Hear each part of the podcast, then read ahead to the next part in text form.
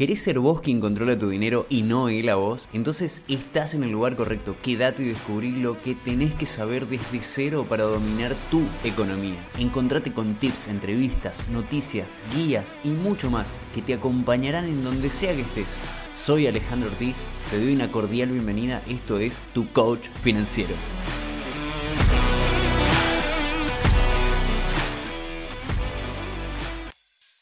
Buenas, ¿cómo estás? Hoy vamos a ver cómo leer un test del inversor y por qué es tan importante entenderlo y hacerlo al momento de comenzar a invertir. Vamos.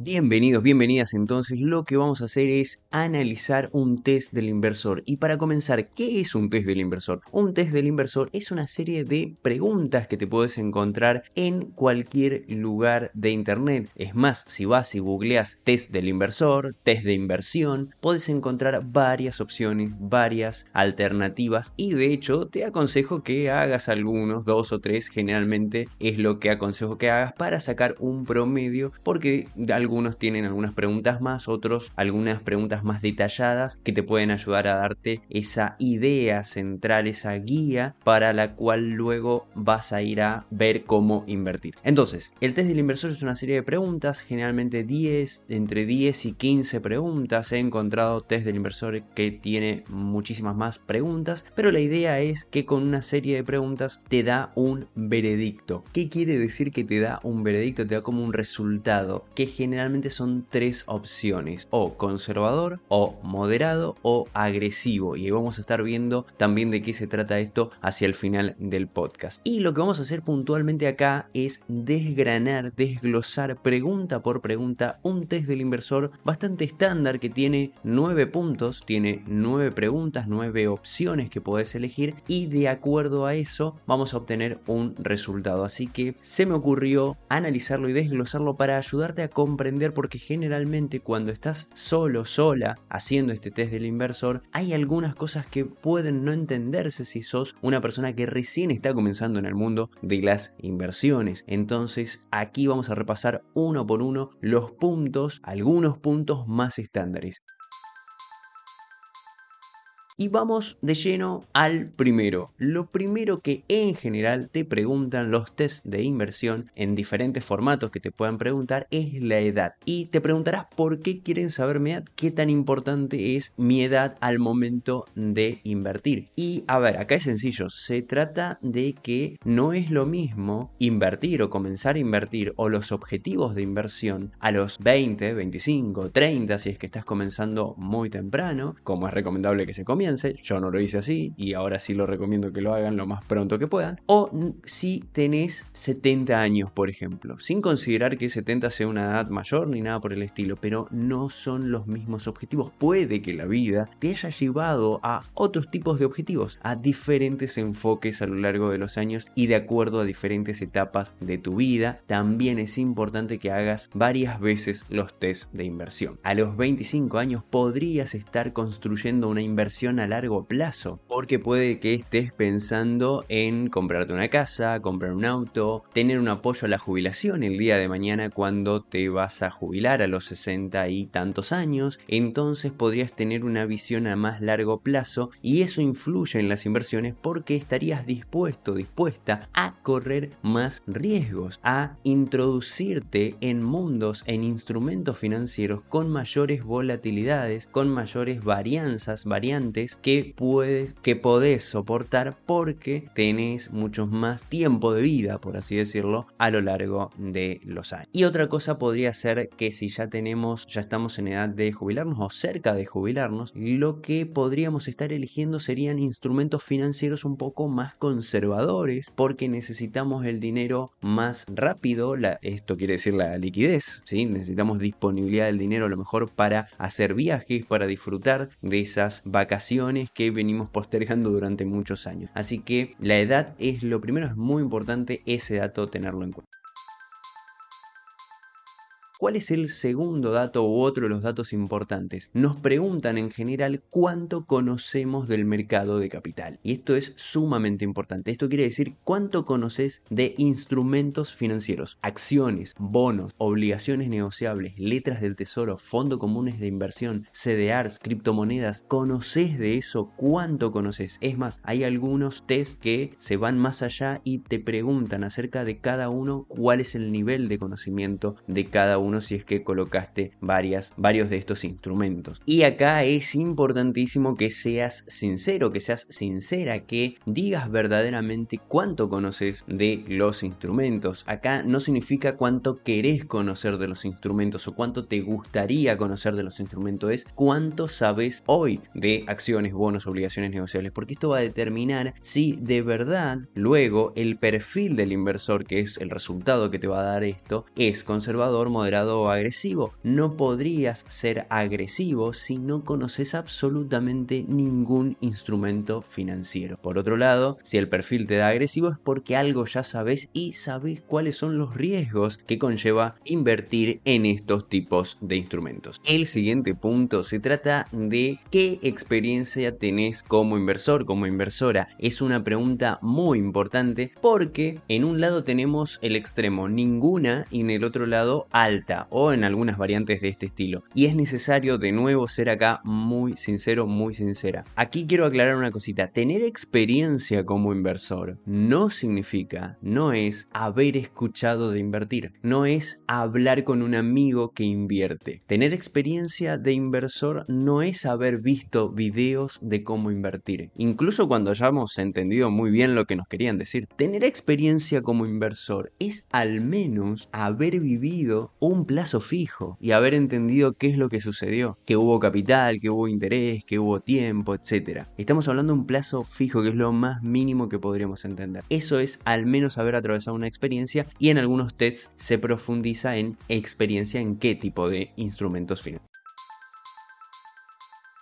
Otra pregunta que viene en formato a veces de opciones o directamente de pregunta abierta para que se responda con las opciones es aproximadamente qué porcentaje de tus ingresos mensuales ahorras por mes. Y esto es un punto vital. Invertir no es un, un acto único. Es decir, si colocas dinero una única vez y no aportas nunca más, no es la idea en principio de la inversión. La inversión significa que colocas dinero y periódicamente estás colocando nuevas sumas para ir aumentando cada vez más la inversión. A ver, puede pasar que alguien que ganó un gran, un gran pozo de la lotería coloque su dinero una vez y con una buena gestión a lo mejor no requiera durante todo un tiempo o si le va muy bien durante toda la vida volver a colocar dinero para inversión todo el tiempo. Pero acá también esta pregunta está suponiendo que estás ahorrando por mes o mensualmente o periódicamente en algunos casos. Las personas que quieren construir un fondo con el tiempo, es necesario, es necesario que esas personas realicen aportes periódicos con constancia, disciplina. Es por eso que los test asumen que si vas a invertir va a haber un flujo de ahorros mensuales que vas a destinar a las inversiones. Y aquí la siguiente pregunta es ¿qué porcentaje de los ahorros estás dispuesto, dispuesta a destinar a las inversiones. Recordemos, la anterior suposición arrancaba de que ibas a ahorrar, de que ibas a tener un flujo separado de los ingresos para destinarlo a ahorros. Y ahora te está preguntando de esos ahorros, ¿cuánto, cuán, qué porcentaje lo vas a destinar a las inversiones? Y aquí una aclaración que yo siempre hago que ahorrar no es lo mismo que invertir. Ahorrar es ese momento en el que decidimos cuánto dinero vamos a hacer separar de los ingresos para destinarlos a otra cosa, a un placer más en el largo tiempo, en el largo plazo. Invertir ya directamente es empezar a obtener ganancias con esos ingresos. Entonces, en países inflacionarios como Argentina, por ejemplo, ahorrar simplemente no sirve. Hay que estar pensando en ahorrar e inmediatamente después en invertir. Así que de eso se trata esta pregunta que habla de cuánto porcentaje, qué porcentaje de ahorro es el que estás dispuesto a destinar a las inversiones. En países superinflacionarios, la idea es que creo que la mayoría del dinero está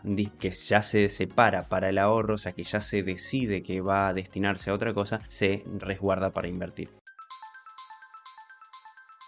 La siguiente pregunta es ¿cuánto tiempo conservarías esta inversión? Y esto va desprendiéndose de la pregunta número uno que era acerca de qué edad tenías. Si estábamos hablando de que tenías, estabas en tus 20, 30, años, lo que podés decir es, ok, va a depender de los objetivos de cada etapa de la vida. Si estamos buscando hacer unas vacaciones para dentro de un año, bueno, entonces el tiempo sería dentro de un año. Si buscando un apoyo a la jubilación, estamos hablando de 30 años, 40 años. ¿Cuánto tiempo estarías dispuesto? Y está bueno y se puede hacer un test del inversor por diferentes tipos de objetivos. Si estás queriendo un objetivo a corto o mediano plazo, podés hacer un test del inversor pensando en ese objetivo. Y si tenés otro test del eh, otro objetivo diferente y más a largo plazo, podés hacer otro test del inversor mirando a ese otro futuro y esto va a ser productivo para ordenarte y saber a qué instrumento financiero ir. E incluso si vas a un asesor, a un coach financiero, le podés traer los objetivos de acuerdo a los tests que te hiciste. El punto número 7 en este caso nos pregunta, al momento de realizar una inversión, ¿cuál de las siguientes opciones preferís? Y ahí te dan una serie de opciones. Se quiere preservar el capital, se quiere tener una ganancia mínima, se quiere obtener una ganancia significativa. Esto está buenísimo porque nos explica estos últimos puntos, ya empiezan a meterse en lo que es el riesgo. En las finanzas hay algo que es que mientras más riesgo tenga una inversión, un instrumento financiero, mayores serán las ganancias. Esto quiere decir que los instrumentos financieros que más riesgosos sean, esos que ves que suben, que bajan, que el precio no se mantiene estable en un momento, esos pueden ser los que a la larga te den mayores beneficios. Ahora bien, tenés que tener una cierta, lo que se llama aversión al riesgo, tenés que soportar que eso va a estar sucediendo con el objetivo en claro, por supuesto.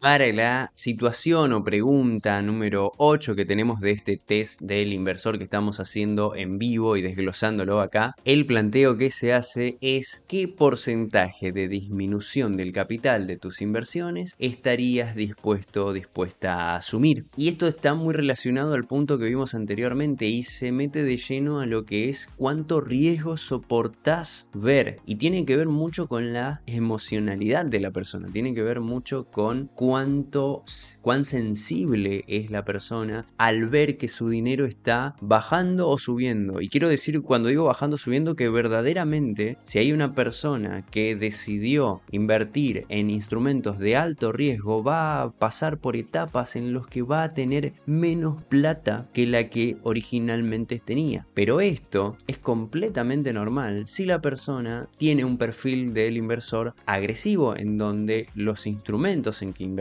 o la mayoría de los instrumentos de toda la cartera en la que invirtió es de alto riesgo. Entonces, si la persona se conoce lo suficiente y está informada, no habrá drama. Pero por otro lado, una persona con poca tolerancia al riesgo vea que tiene menos dinero y venda su acción o entre en desesperación y no sepa qué hacer. Y eso es causa de que se introdujo, se metió en un instrumento que no es de acuerdo, no estaba alineado al perfil de inversión que hizo. O a lo mejor nunca hizo un test del inversor y por eso eh, se hizo caso a algunos eh, comentarios, algunos consejos de otras personas y eh, se metió en algún tipo de inversión que luego lo hace salir rápidamente y esto puede causar un montón de otras consecuencias como por ejemplo que no vuelva a invertir, que tenga miedo de invertir, que hable de que las inversiones son peligrosas, que son como apostar dinero y demás. Para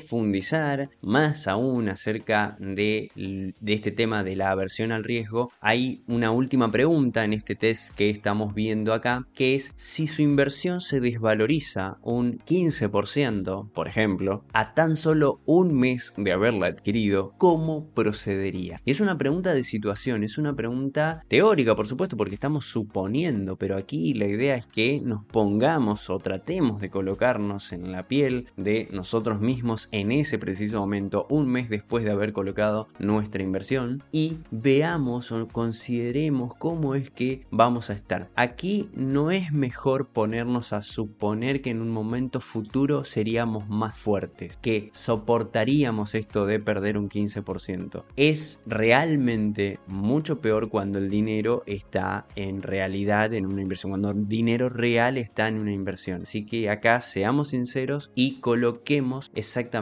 qué es lo que supondría, cómo nos sentiríamos en ese momento, porque esto va a alinear el perfil final que va a dar el test. Y para finalizar, vamos a ver que el test dará tres resultados como habíamos comentado al, final, al comienzo. Conservador, moderado y agresivo. Y esto es un dato que luego servirá para tenerlo de referencia al momento de invertir. Es un lenguaje, por así decirlo, consensuado por entidades bancarias, asesores, lugares educativos, internet, etc. Todos más o menos entienden qué es un perfil conservador, qué es un perfil moderado y qué es un perfil agresivo dentro del mundo de las inversiones. Y esto es muy interesante porque si ya se sabe cuál es el perfil, o por lo menos ya se tiene idea, tu asesor financiero, tu coach financiero, tu administrador de cuentas del banco, todos van a saber qué tipo de instrumentos financieros van de la mano con tus intenciones, con tus objetivos de acuerdo al perfil de inversor que tengas. Y vos mismo, vos misma vas a saber cuáles son los instrumentos que se van a ajustar a ese tipo de perfil. Finalizando entonces, el test del inversor no es un test que se hace una única vez. Yo recomiendo que lo hagan periódicamente, por ejemplo cada año. Sí, puede ser que cada año vayas cambiando tus objetivos y no seas la misma persona, que hayas atravesado algún tipo de proceso por el cual ya no veas los objetivos de las mismas maneras o te haya sucedido algo inesperado que haga que cambien los objetivos. Siempre es recomendable hacer un test del inversor periódicamente. En las asesorías que, que yo hago personalizadas, realizo en vivo con las personas un test del inversor y voy explicando, así como lo explicamos acá, cada pregunta para que la persona se pueda conocer mejor en su nuevo rol de inversor. A las personas realmente les resulta a veces, la mayoría de las veces, muy revelador este tipo de actividad porque los ayuda al autoconocimiento y a definir mejor los objetivos, que no es cosa menor. Hasta acá el episodio de hoy. Hoy encontraste un concepto más, un dato que te puede servir en tu economía, pero ahí no termina todo. Falta lo importante. ¿Qué vas a hacer a continuación? Aplica esto que aprendiste con un pequeño paso, una pequeña acción como anotar lo que escuchaste o agendarte una tarea. Si tenés alguna duda, me podés escribir en las redes y no te olvides de compartir este podcast con quienes más querés. Nos vemos en la próxima.